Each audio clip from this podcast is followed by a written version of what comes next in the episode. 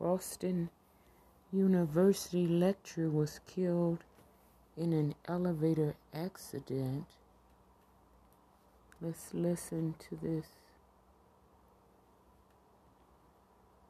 We're all finding ways to keep moving. There's a uh, commercial, of course. They don't go directly. to. They don't go directly to the story without confident that the only direction you're moving pushing is merch first. A state inspector now checking the Allston elevator involved in a fatal accident. This may be an elevator accident involving a serious injury. That's the call emergency crews responded to at an apartment building off Comm Ave Monday evening. 38-year-old Carrie O'Connor, Boston University lecturer who taught French, was moving into the building. Residents say she was trying to get a large box into the old elevator. They believe that she tripped some sensor that let the elevator know that the doors were actually closed and that it started moving on her. The fire department's report states that crews found O'Connor trapped between the elevator car and the first floor. Boston police say she died of traumatic asphyxiation. We heard those cries last night. It was horrifying. I would never want to hear that ever. This tenant says he used the elevator just before O'Connor. That was really scary, um, thinking that it could have really been me, it could have been anyone. 7 News has learned the elevator was recently inspected and was certified in accordance with state regulations. All I'm thinking is I really hope for the victims' families that they can get some understanding of what happened. Oh, that's tragic. Well, let's hear Don Lemon. When the world gets complicated, Don, Don Lemon will be speaking after this commercial.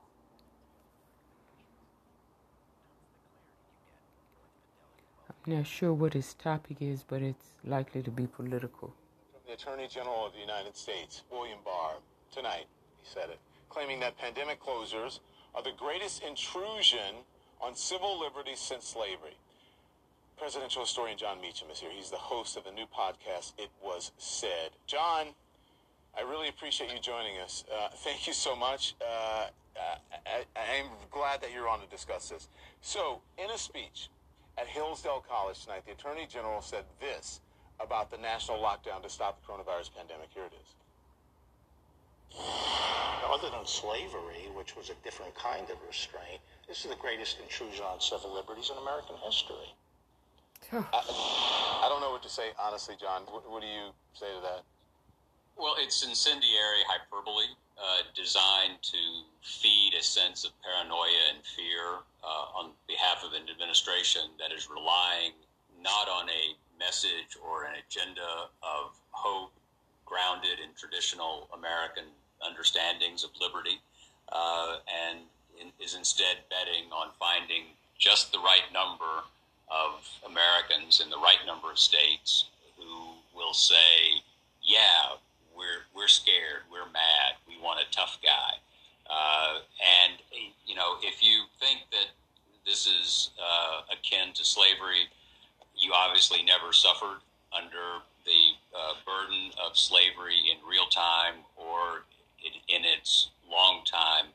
Uh, long time system of segregation the denial of the suffrage and of voting rights that grew out of it. Or I even would thought about say- what it would mean, like what what what slavery means. You, Yeah, it's it's it's it's it's sort of you know we're locked in this odd abusive relationship uh, with this administration, where at some level you don't want to enable it by playing into the drama of the attorney general goes to a very conservative college. Hillsdale is part of the intellectual right wing. Uh, and says this in a clear message to the base, and yet you cannot allow statements like this to go unchecked or unmonitored. It, it, and if you think this is the greatest intrusion on civil liberties in American history, I'd suggest you read up on the Alien and Sedition Acts. I would suggest you talk to the Japanese Americans uh, who were in, interred during the um, interned during the uh, Second World War. Uh, talk to the victims of Joe McCarthy. Talk to the victims of the, uh, one of Barr's predecessors, A. Mitchell Palmer, who led raids in 1919 and 1920 as part of the first Red Scare, and talk to the black folks who, in my native region, lived under apartheid until about 60 years ago, 55 years. And and remember what we're talking about. We're talking about uncon- scientifically uncontroversial public health measures.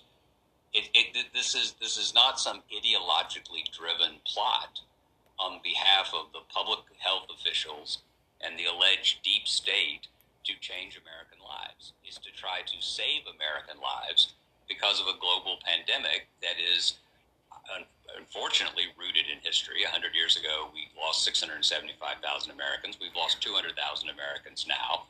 And this is only the beginning of these kinds of asymmetrical threats. It's one of the wages of globalization. Hmm. And to have people at the top of the government who are so self interested and so ideologically committed to the amassing and the holding of power that they would throw truth over the side so glibly is a cause for serious, serious concern. Hmm. There you heard it with your own ears.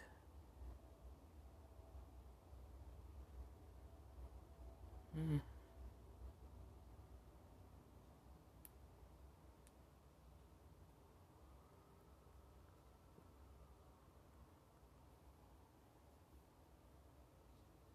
We'll keep the videos rolling if we can. There'll be ads before each one begins, but we'll keep listening for a little while. It was supposed to be a game changer in the fight against COVID 19. The Trump administration announcing a few weeks ago it was buying 150 million new Abbott Laboratories rapid antigen tests. We're going to deliver millions every week to governors. Finally, the U.S. has desperately needed point of care tests, which don't have to be sent to a lab, can be done at schools, workplaces, and nursing homes, and give results in just 15 minutes. But what should be a pivotal moment in the response to coronavirus likely will not be.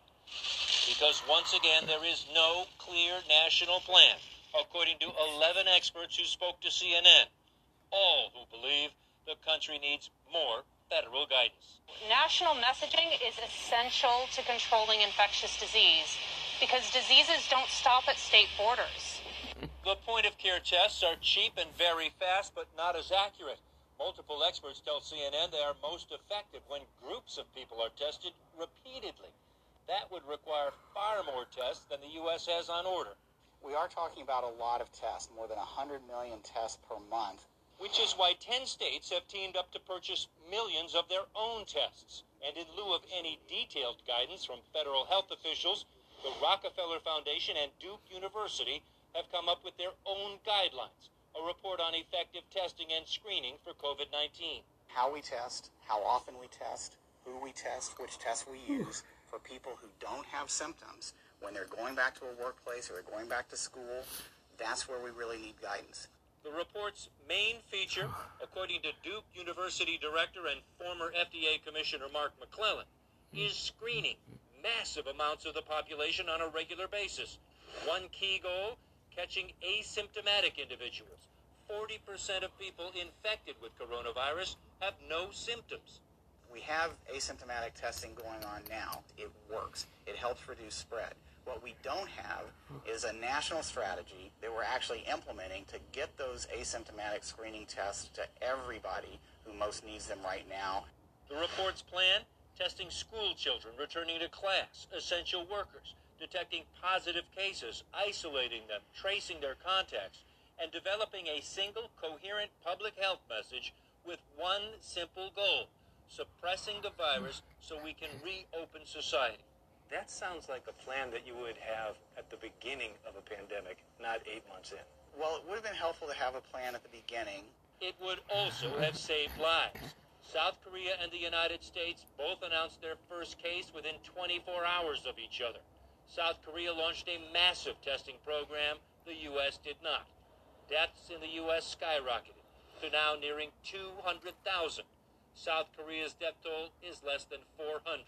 A rate 85 times lower. They refuse to launch a national uh, response. It's one of our greatest national tragedies, and it's our biggest public health failures. The kind of testing needed now, according to experts, can be found on some U.S. campuses, like the University of Illinois, where students take a saliva test twice a week. They're able to identify asymptomatic people with COVID and limit potential outbreaks before they spread. But epidemiology professor Rebecca Lee Smith says it won't work unless the entire nation works together. It is quite frustrating. Guidance from the top down is what will get us together as a country to get out of this. Anderson, the Department of Health and Human Services responded to this report saying they do have a national strategy and support $10 billion worth of support to local and state agencies to do testing. But those state agencies say that's not a strategy at all. That's just throwing money at 50 different states to come up with their own plan.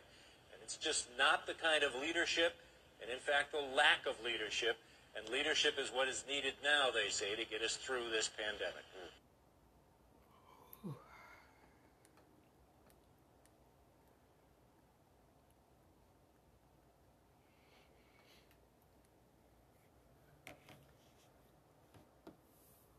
You heard it with your own ears.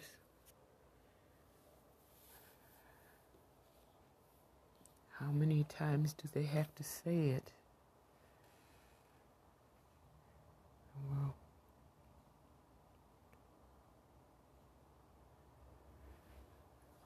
over 40% of the people won't even believe a word that's coming out of this uh,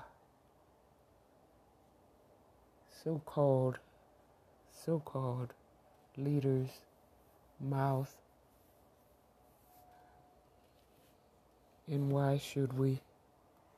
Okay up next more of the same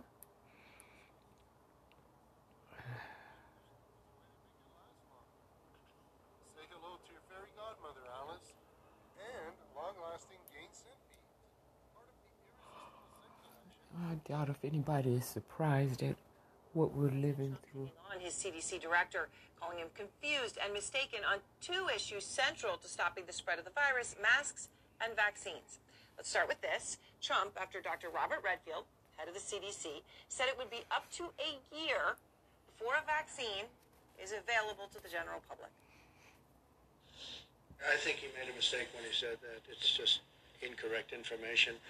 And I called him, and he didn't tell me that, and I think he got the message maybe confused. I saw the statement. I called him. I said, What did you mean by that? And I think he just made a mistake. Y'all had the call. You said that you told him that he had made a mistake. What was his response? No, I Did didn't he tell him apologize? anything. I said, What happened? And I got the impression that he didn't realize he said what he might have said. I didn't see him say it. Okay, well, Oh. let's let you hear him say it. Here is Dr. Redfield today under oath. Oh, what a what a I think there will be vaccine that initially be available sometime between November and December, but very limited supply and will have to be prioritized. If you're asking me when is it going to be generally available to the American public, oh. so we can begin to take advantage of vaccine to get back to our regular life, I think we're probably looking at third, late second quarter, third quarter, 2021. Okay, that is sobering. Late second quarter, third quarter. That's the end of the summer of the fall of next year. It is a year away, and it is long after Election Day 2020. That was his honest, clear, scientific assessment. The president didn't like it. And then the president continued to suggest that Dr. Redfield got it wrong today when he said this. We have clear scientific evidence they work, and they are our best defense. I might even go so far as to say that this face mask is more guaranteed to protect me against COVID than when I take a COVID vaccine. The irony that the President of the United States, who keeps saying he wants a vaccine by election day to help him, actually has one in his hands and refuses to have his own supporters wear them at his rallies, that is pretty incredible. But here's the President, again, publicly rebuking his CDC director. I called him about that. Those were the two things I discussed with him. And I believe that uh, if you ask him, he would probably say that he didn't understand the question uh, because I said to him, I asked him, there's two questions, the one question which we covered and the mask question. When I called up uh, Robert today, I said to him, uh, what's with the mask? He said, I think I answered that question incorrectly. I think maybe he misunderstood it. That's absurd. He didn't misunderstand it, and it was very clear what he said. Wasn't confused.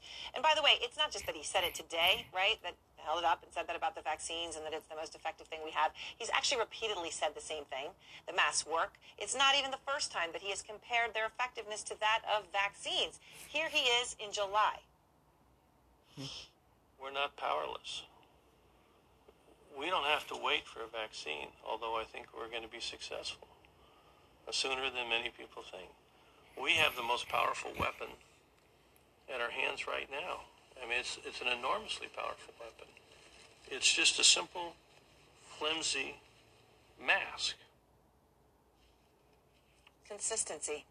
Well, the president's words are not things the CDC director can ignore tonight, right, and just hope they go away. They are a direct assault on him, and they are a direct assault on the widely proven science. Trump's HHS spokesperson, Michael Caputo, is actually now on a leave of absence for the kind of talk that the president put out there so cavalierly today. Hmm. Trump, though, of hmm. course, isn't going anywhere. He's not a little guy down the totem pole like Caputo. And tonight, the CDC director has been forced to respond, releasing a statement moments ago saying, quote, I 100% believe in the importance of vaccines and the importance in particular of a COVID-19 vaccine. A COVID-19 vaccine is the thing that will get Americans back to normal everyday life. The best defense we currently have against this virus are the important mitigation effects of wearing a mask, washing your hands, social distancing, and being careful about crowds. Oh. Oh. No words. No words to describe this insanity. It is just, just incredible. Oh. Oh. It is just incredible. But frankly speaking, who can be shocked and surprised? I, I mean, if I can be so bold, I told, uh, I guess it was my sister, I said, well, after Obama was out and this other uh, resident moved in, I told my sister, I said, he will kill us. He will kill us. And now there's over a quarter of a million Americans dead. And that number is probably, the true number is probably much, much, much higher. Oh well, that's my rant for today.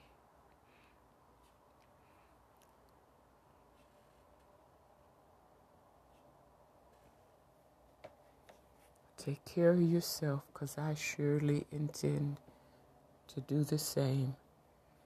And I believe it was Mayor Eric Garcetti, the mayor of Los Angeles, that was saying today uh, that everyone should get a flu shot, and most of us won't do that. We can read. I mean, we can read and make uh, sound decisions for our health. And we've read about how ineffective and dangerous these uh, vaccines are. And unfortunately, I think I've shared with you all how um, vaccines are they don't invoke a immune response in everyone. I think uh, Mayor Garcetti was saying that today, that they don't work for everyone. And for some people, they're deadly. And I shared with you how I, I'm fortunate to be alive. It was a, a uh, childhood vaccine that left my spine after decades left my spine where the vaccines are supposed to stay and made its way into my trigeminal nerve, the main nerve in the brain, controlling your sight, your hearing, your speech, your smelling, your oh, everything. Your taste, your balance. It just, the trigeminal nerve was so damaged and is still healing. And it's such a horrible, horrible experience, all because of vaccines. And they don't work for everyone. And then if you happen to be a person of color, then who knows? Who knows what the risks are? Who even knows what they're dosing you with if you're person of color? So,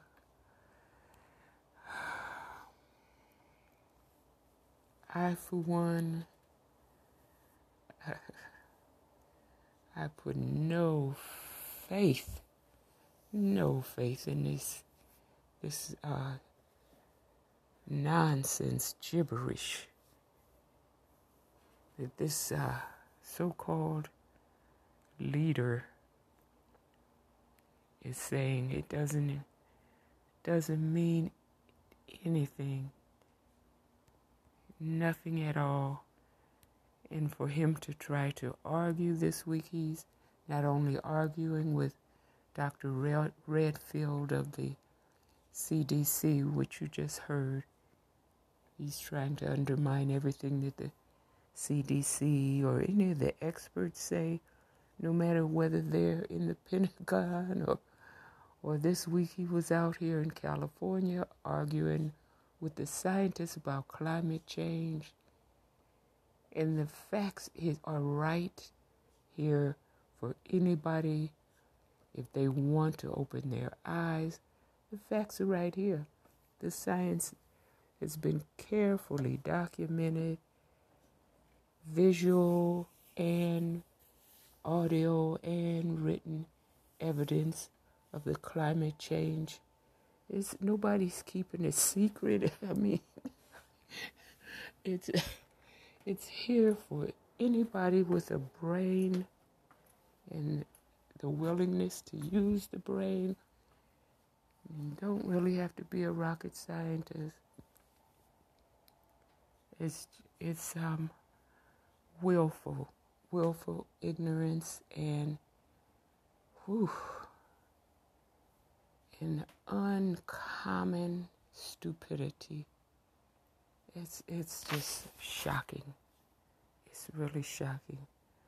Like I said, I told my sister, my family, after Obama left, said he will kill us. And that's the way we live, as though this is our last breath. Because, um, you know, you really need someone, they don't have to be the smartest person in the world. We'll never find another Obama. Nobody has an illusion that we will. But we certainly, the whole world already said it over four years ago. Can't America do better than this? Can't America find somebody better than that? Yeah, we will. I think we have till November. This is what? October 16th. We have till November 3rd to find somebody better. pray, pray for us, pray for the world. Because um, if this is if this conduct continues, and it will, then anything goes. Anything goes. If Biden, Joe Biden wins the election,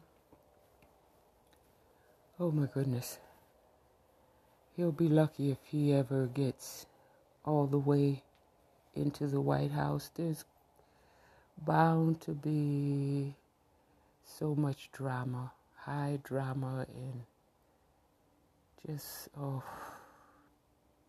pray for our country. Thank you guys. I really appreciate you guys being there so that I can rant like this. so I can rant like this because, whew, these last four years have been a test like none other. And, you know, I survived the 60s that, uh, that seemed like was, you know, a child growing up in the racial climate of the 60s. It just seemed like things could never be worse, but here we go. Here we go. And I, I probably already said more than I need to. said more than I need to. So I'll end this segment for now. Thank you guys. Much love, peace, and all good things without ending to you and your family, your communities, and your countries.